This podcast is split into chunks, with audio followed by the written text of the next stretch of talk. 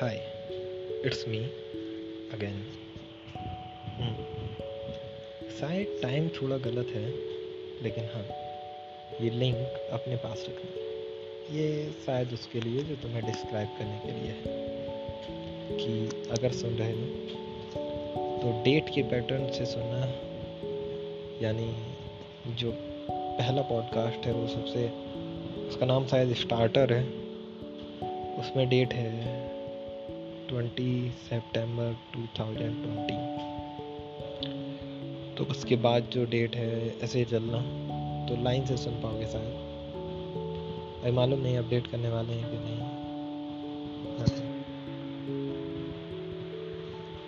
there are only three words I love you bye